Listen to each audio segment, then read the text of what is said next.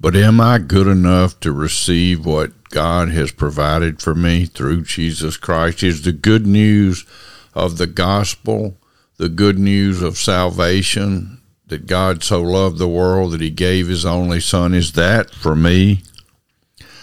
God shows his love for us in this while we were still sinners, Christ died for us.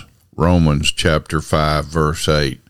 Nothing could ever be clearer that God does not wait for us to clean ourselves up so that we're worthy to come and receive the gift of life.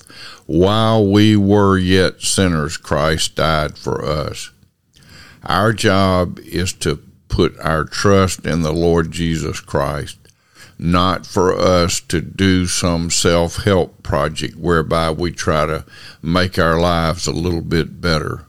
We should always seek to live in a way that reflects the holiness of God. He says, Be holy, for I am holy. But to be in Christ and to begin this journey of life in Christ, we receive this gift while we were still sinners. Christ died for us. Amen. God bless you. Have a great, great day in the Lord.